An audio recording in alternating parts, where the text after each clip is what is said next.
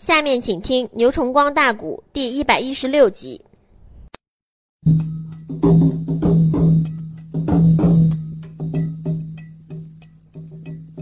那个内贼如此的这般说来哟，钟子路啊，才知道他是为国鬼见愁。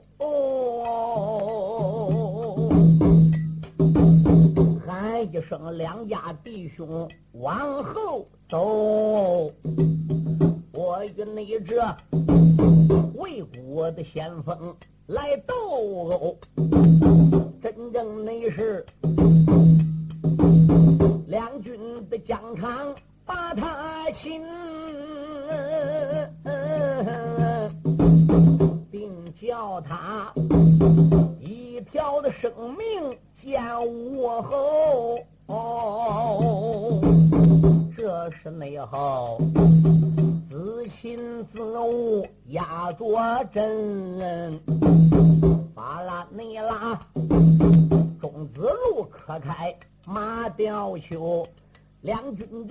阵通明报过了行。那雷海面带了笑容说从头。先锋官鬼见愁，雷海一抱拳说：“钟子路将军，两军疆场稍要都位。雷木有句话，不知当讲不当讲。说要依我之见，你不如回去叫伍子胥出来，或者叫刘展雄出来。我们这一次从魏国发兵，赶往郑国新野。”和卞元帅里应外合的目的，就是来对付刘展雄的，就是来找伍子胥他们这两个人算旧账。所以，除了刘占雄、伍员来到战场上，我二话不说，举兵人就打之外，别人不管怎么样，就是来了，帮伍员也罢，帮刘占雄也罢，帮五谷激光也罢，总之跟咱魏国没有仇。你跟雷姆、雷海。更没有仇，何必你我搁疆场上边要犯生呢？那你跟伍子胥、刘占雄有什么仇？当时雷海又把当年快魁之死，哎，大丞相不容之死讲说了一遍。刘占雄如何马踏了魏国，娘娘千娇如何被摔死窦罗章，人皮钉着午门。走后，哎，帅夫人那北美又已经死了。这一次挂帅者。正是北美夫人，哎，和老元帅快魁之子少帅快哥快武，所以雷姆这一次保着快帅来到此地，关键是找刘占雄、伍子胥报仇。你是文圣人徒弟啊，千不看万不看，咱魏国现在，嗯，还有个夏大夫公冶长，跟你还是一师之徒。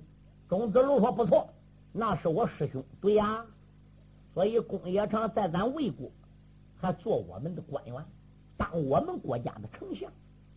现在个两军疆场跟他的师兄弟打了起来，不管我们是赢还是输，回去见到你师兄弟龚大夫公冶长，我们呢都不好交代。因此呢，我想跟子路将军商量，你回去吧。啊，当时钟子路就说。伍子胥给俺老师也磕了头，他是文武二圣的徒弟，因为他的年龄比我们弟兄的年龄大，所以我们多数呢都给他喊长兄，给他喊二哥。我们是师兄弟他这一次凭证发出，是有前因才有今天的后果。什么后果我没有必要跟你讲，我不讲你可能也知道。俺师兄弟是等于是我的事我的事等于是他的事何况军令如山倒，武元帅点到我了，一路上各关寨子路我都没有出征，这今天点到我了，我还能一下不打就回去吗？这样，雷将军，我也念你是个正人君子，你也很讲武的。今天想让你鬼见愁这个面子搁疆场上边，我跟你说明。你回去跟你家大帅快哥讲行，不如叫他率兵回到魏国。真正你跟伍子胥、刘占雄要有仇的话，等郑国战争结束了，对，等到我们伐楚成功了，我们大家可以一起顶到你魏国，把当初这一段恩怨给解开。现在你趁着楚国出兵、秦国出兵，又看看郑国的城跟前，怎么着？想群打群用，仰仗你人多势众，恐怕这一点不好吧？好好好好好，你说你的理，我说我的理，咱不如干脆就来个手下见高低吧。钟子路说：“我也想领教领教你的棍招。”两个人就这样在战场上打起来，两匹马在战场上边来回盘旋，四只绑背上下回环，蹬起万年尘沙，这杀的日无光。梁振通那个战鼓，嗯，如同暴斗相似，震天彻地。对，这两个人等于是上山虎遇到下山虎，云中蛟遇到了雾中龙，棋逢对手，将遇良才，杀有一百五十个照面。就这魏国的先锋官，堂堂的鬼剑头这一条棍。也没能胜钟子路，钟子路这一口大刀，可是也没捞到战鬼剑主雷海的上风。子清、子午弟儿俩搁后边压阵，心中暗想：这一阵幸亏是俺师哥，要是俺弟儿俩上去，哼，恐怕也早都完喽。正想着，咣叮咚，钟子路一头大马身上栽下来。子行子午还不知怎么回事，忙忙的催马，还不如窜上去。他一边催马一边喊：“师兄，师兄！”奔疆场上钟子路倒下马这个地方都来了。嘿，他们弟兄俩朝这个地方来着，还奔疆场上看着来。就看鬼见主雷海坐个马身上，两手端棍，昂脸大笑。哈哈哈哈哈哈哈哈哈哈！雷母在两军疆场，金石良言劝他，他钟子路拿当春风扫耳？我也没有时间跟他来啰嗦。告诉你吧，他已经被我的暗器给打倒了。子金子午在定睛一看，看，哎呦喂！师兄钟子路的咽喉梗伤，被一只毒龙插在正当阳，绝气身亡。你说弟兄俩还有魂吗？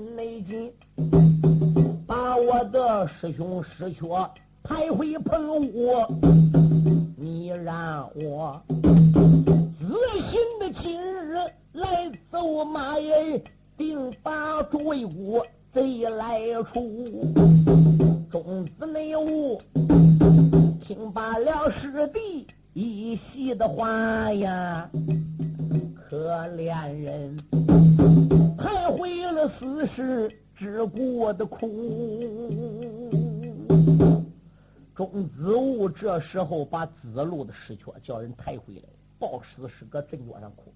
钟子清搁两军疆场上跟鬼见愁又交起手来，战场上刚打十来趟，毁了。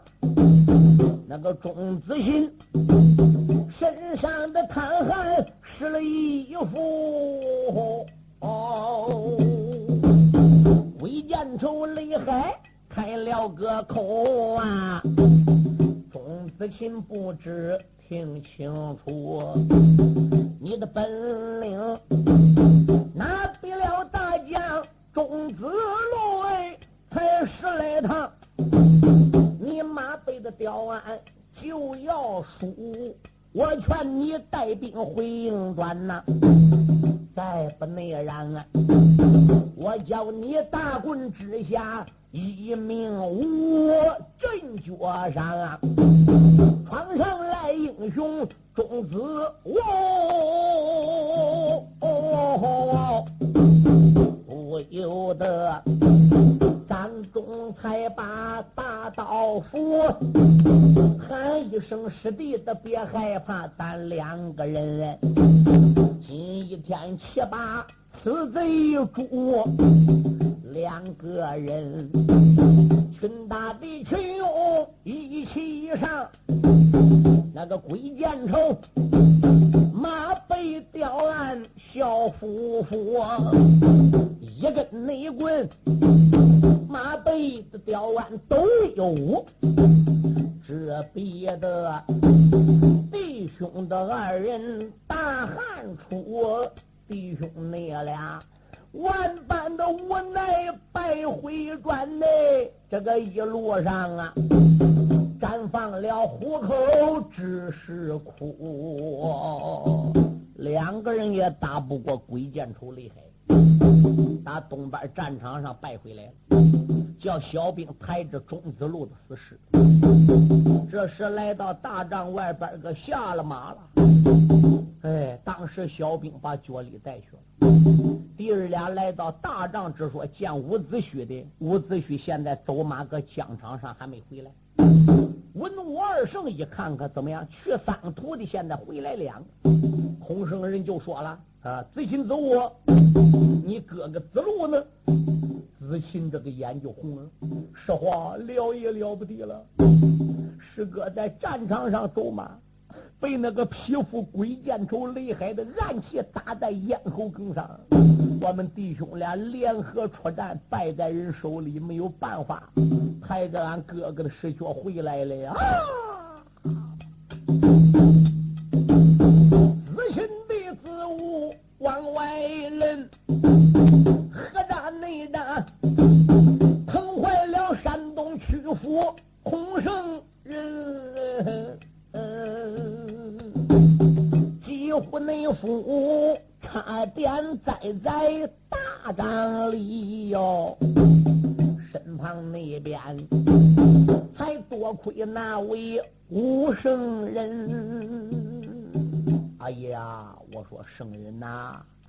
既然孩子已经战死沙场了，你呀。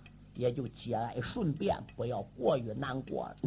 孔丘说：“子路乃我爱徒，石阙在哪里啊？师傅，师哥的石阙就在大营外边个呀。空中你撒没了脚踪往外跑啊！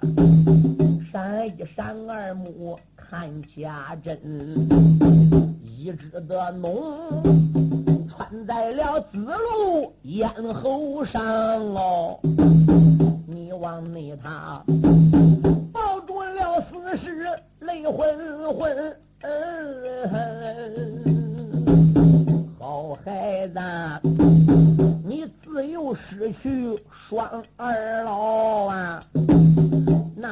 一次，我游帮路过钟家村。从此后，为师我把你来收下，你跟那我呀，到处的游帮传经文，只因为你从小在家里爱武艺，我另在外又给你找了一位练武高人。你在哪曹谷的地界练武整三载呀，到后来鲁国又找你的师尊，咱师徒自从二次见了面了，哎，到现在始终咱师徒也没分，是指望啊。保你的哥哥伍子胥，到将来英都去带楚王军，没想到郑国的南门一场战内为国的贼，两军阵与你把命拼，徒儿你真看世上为好啊！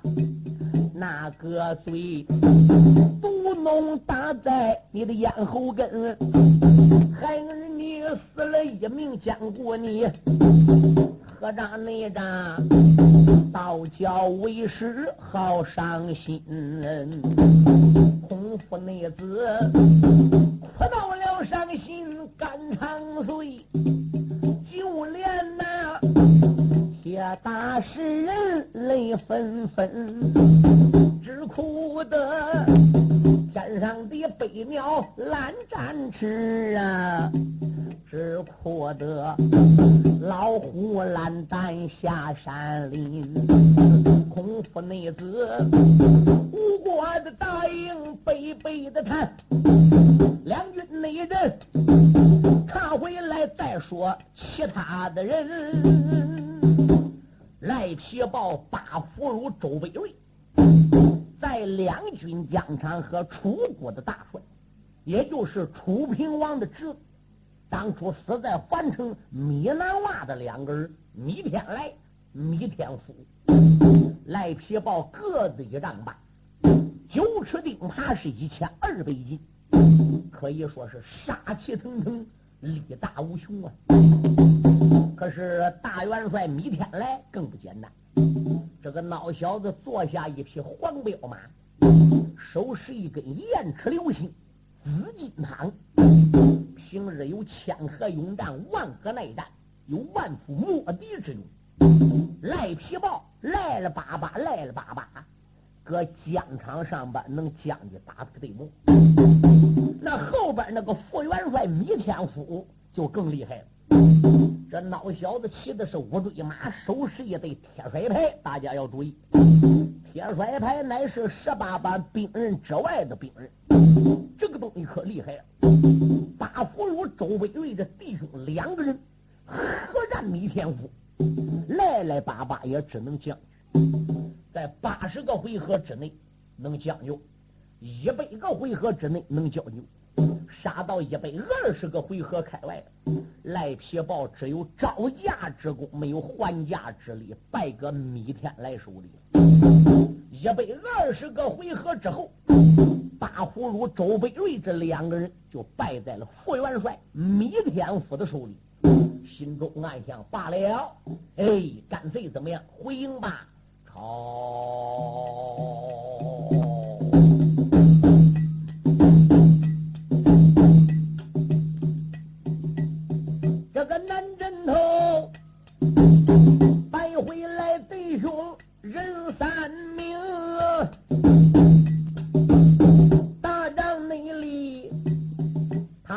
说来见帅元荣，他听说二哥走马还没回转呢，在个南门外，不知是死还是个生。这个郑东方，他听说死了钟子龙。哦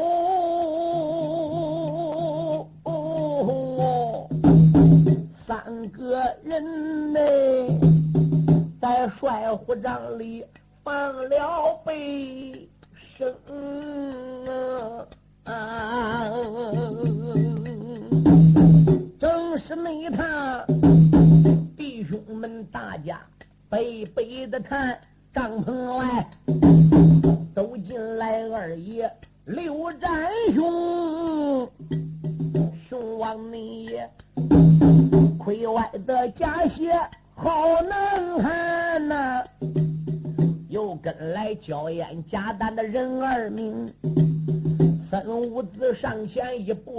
开口，展雄不知要听清。你在那西边林子镇和秦国的人，究竟是输还是赢？展雄说：七天前斩了秦国。两员的将到后来来了大帅叫甘英和秦继年，两军阵双人把我战到，我刘占雄在疆场上边占了上风，没了你想，秦继年战场又传，的大营里。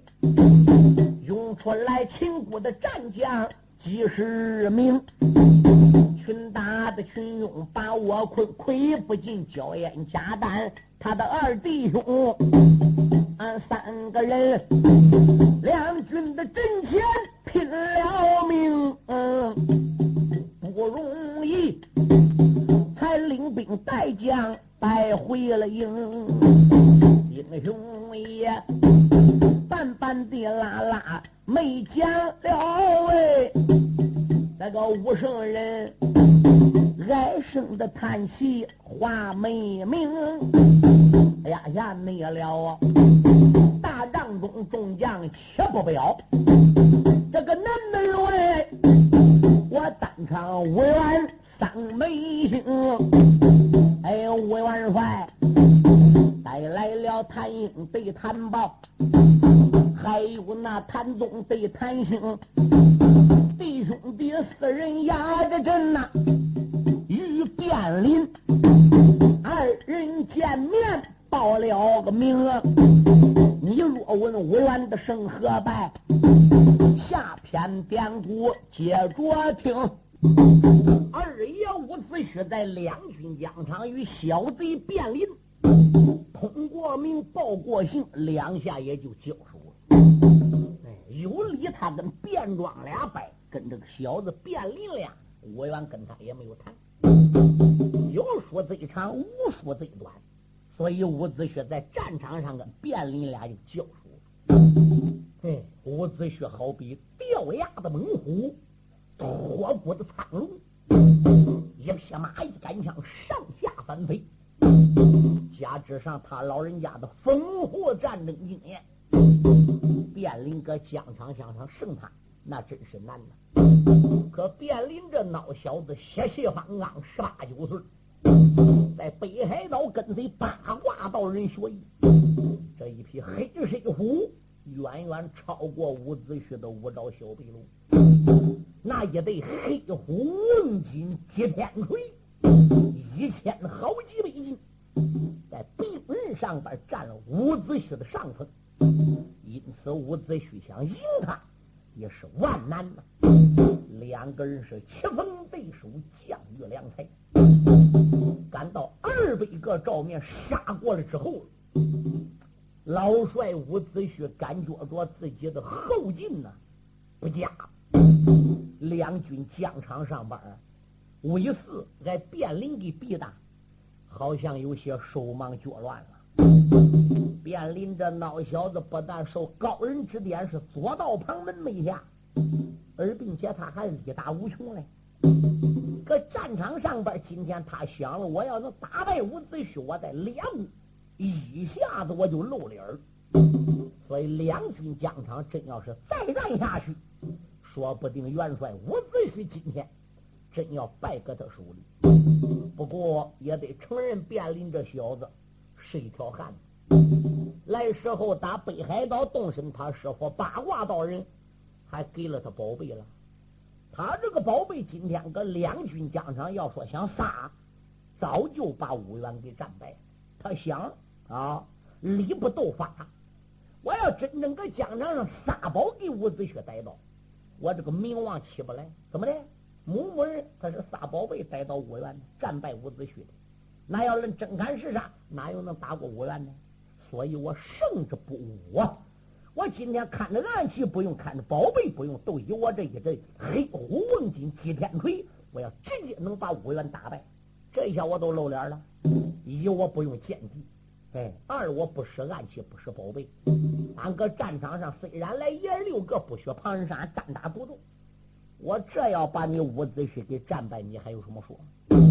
谭兴、谭宗、谭英、谭豹弟儿四个，虽然看出来伍子胥枪法有点散乱，似乎啊要败在对方的手里。可是谭家弟儿四个还不敢上，怎么的？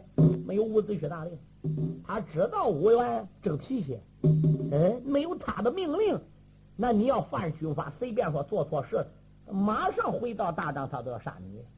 卧虎山下无心，那不是个例子；黑风山下那不是个例子。这一会儿谭家弟四个没通过五元一匹，那还能敢再上吗？你上，你上也等于砸了伍子胥这面招牌了。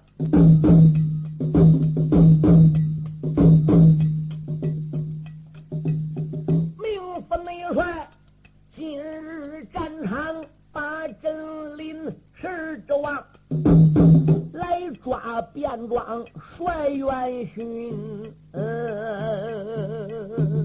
昨天走马便装带勇猛刚上来，爷儿几个都败阵。今天吴元听说爷儿几个又来了。他不知道这个卞林昨天才下山呢，是北海道门下左道旁门徒的。嗯，所以武元就说来逮卞庄。谁知道卞庄和他的四个儿子没上来，专叫他小儿子卞林上来了。这一招怎么样？还大出了伍子胥的意料之外了。两军内阵，如果要继续战下去。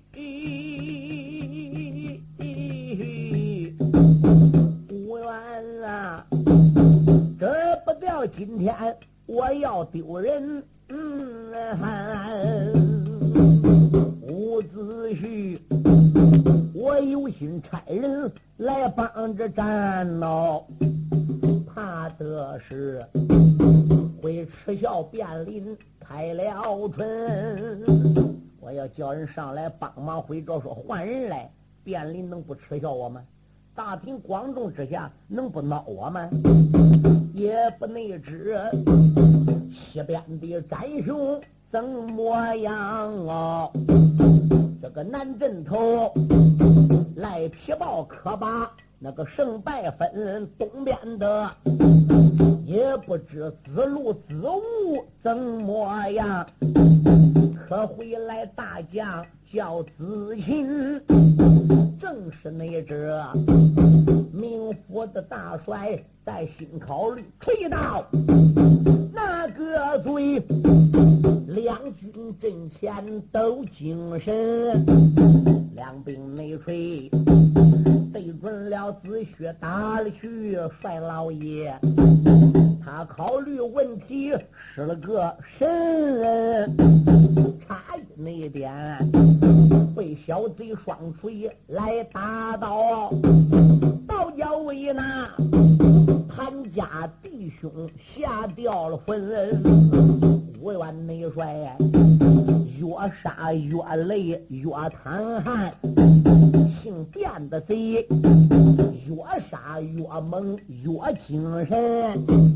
就在这千钧一发的临危机，马到东南内角，北龙的马跑把要趁。爱听说马背吊鞍留神看，马背上拖来了一位大将军，这个准年龄大说他二十二啊，少说也不过春八春人，中身上穿白，爱着个素分马长枪。四个分银，同志们若问他是个谁？黑风啊岭来了个少帅叫吴兴，金统帅不到个郑国地，话有的千帆再不匀。金统内帅这一次勾往郑国的地，这不内调啊！要来许多众妖神，金界那座分界的高官一场战，金界那座血战了那座关界云，九龙的当下一场斗，出国内地要逮那些勾奸臣。你若问小爷无心怎么道？我简单几句说来问。无心在黑风岭下，来他父亲无缘呐，硬给逼走了。哎，你要要媳妇，那就别要爹；要爹就别要媳妇。无心正犯难，李若英也有点来气，心想：俺这个老功夫太难了，你怎么非逼着你儿子休我子呢？妻儿嫌弃，该当何罪？谁知三老爷吴通就跳出来了。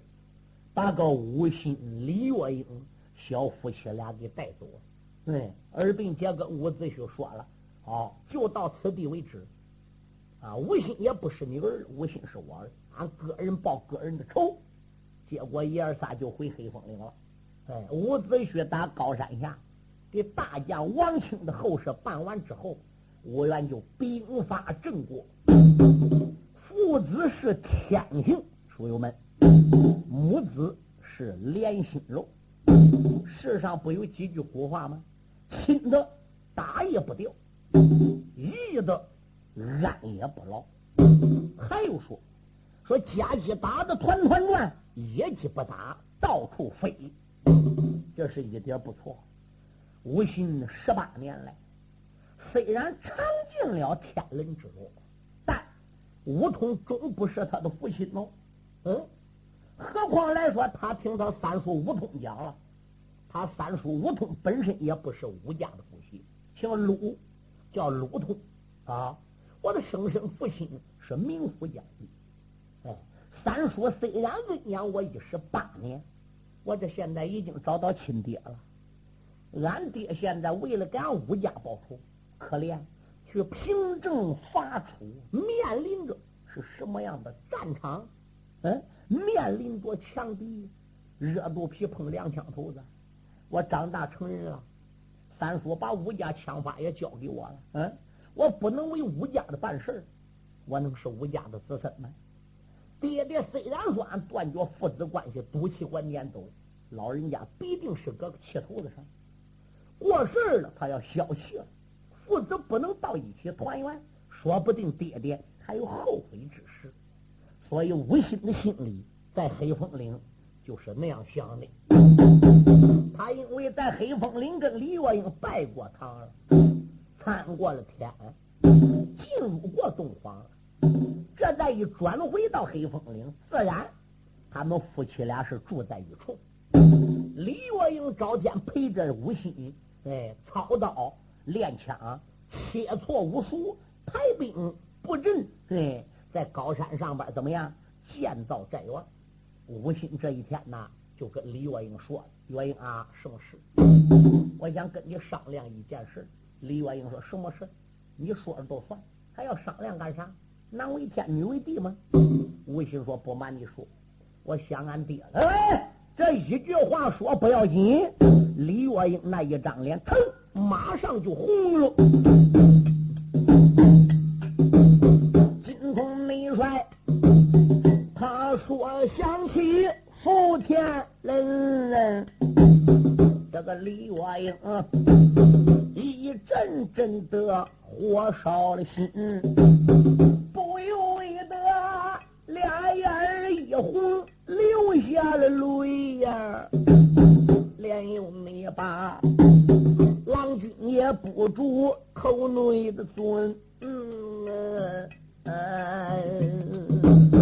想起来卧虎山下父子斗，你被他绑在了大营，多伤心。若不是刘二叔大众之下的将情面呢，你在那卧虎山下遭鬼。我与你黑风的岭上把堂拜。幸亏俺当中还有三个证明的人，他不该二番传令将你绑！一心内心要把你的人头领，他把我诓到帅虎帐啊，就准备帮我若英施展剩一根亏不尽，我能说会讲摆道理，逼得他刀法的长下松下了人。若不内是三叔在当中把威戒耶。差一点，郎君无心写了修文。既然那是父子的关系已决断啊，你拿三叔啊，好像你生身负天了。黑风岭有的是兵，有的是将啊，我的不久久。还要到朋友那里去借大军，你的爹领兵带将把个出国打呀，俺也能应都地界。俺营门，他报他的仇和恨，俺带俺的大仇人，从今后再提你爹两个字啊，休想你在。黑风的岭上来安身，正如你爹讲的对，你要要爹，你就别要老婆；你要要我李月英，就别要你父亲。这个话可不是我说，是你爹先说的。哎，我弄些是跟你切磋武术，我怎么跟你拉的？我跟你搁山上排兵布阵，俺怎么说的？俺不马上就准备就发兵了吗？我还要到朋友那里去借兵。嗯，你怎么没哪里又想你爹了？他就不要你这个儿子，你还要父亲怎么的？吴心当时挨他说的没有吱声，用罢了饭，回到了房屋。对，李月英在半夜时候就睡着了，吴心就偷偷的爬了起来。一没通知岳父，二没通知三叔五通，三没给李月英知道。他以巡山为名。披挂整齐就下山了，一领天罡就奔郑国来了。心中暗想：爹爹，李月英在高山上边，所谓说的，叫我要他就不要你，要要你就不要他。我在李月英的面前，我是摆不开一点的道理，我讲不过人家，怎么的？我打嘴说话，爹爹，你老人家真有错。你往你个大营里把我无心逼到什么样地步了？嗯？你根本没拿我当儿子看待，可是过时我再一想呢，你老人家毕竟是大帅，营房之中的年轻战将要都像我学那样违反军法，那样临阵招起，又怎么得好呢？嗯，毕竟我们是父子，毕竟俺吴家大仇没有报，俺父子再要闹家暴子，外人看着不笑话吗？李月英那里我虽然讲不出道理，摆不过他，但是毕竟你还是我爹。现在郑国的战争打到什么样，到什么样地步了，我也不知道。我得去追你老人家去。一路上边渴了就喝，饿了就买点吃，边走路边打听，问着这个路线。书中代表非是一日，这一天就到达了郑国了哟。一到郑国，再一打听说吴元的大营，来秦。楚魏郑包围在当中，那吴兴还能受了吗？黑风岭在东南，郑国在西北。吴兴打东南往西北方向来，正好从魏国的大营里边经过。他在营门外边一声呐喊，手抓长枪，挑了营门，营门外都杀进来了。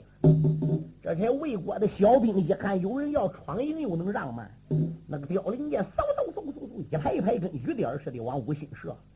吴心这一根长枪上三下四，左为五六，插花盖顶，古树盘根，下护着战马，上护着真身。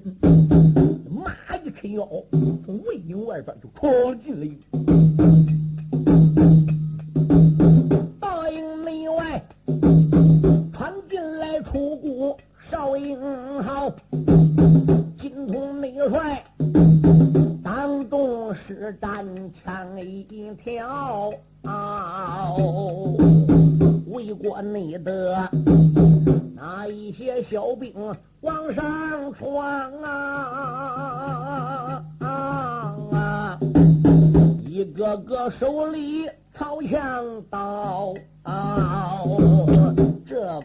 逮到了白脸儿，这个能领上；那个没说逮到了此人做官高，不信他反应之中报名姓啊！那一那些二郎的三军战表骄傲，小五心马背的吊鞍都有，魏国的小兵造了高。见几个刺刀了胳膊怪着喊，见几个囊到大腿外着好，也有的赌气不吃个阳间饭，还有的囊下了左眼落个单招，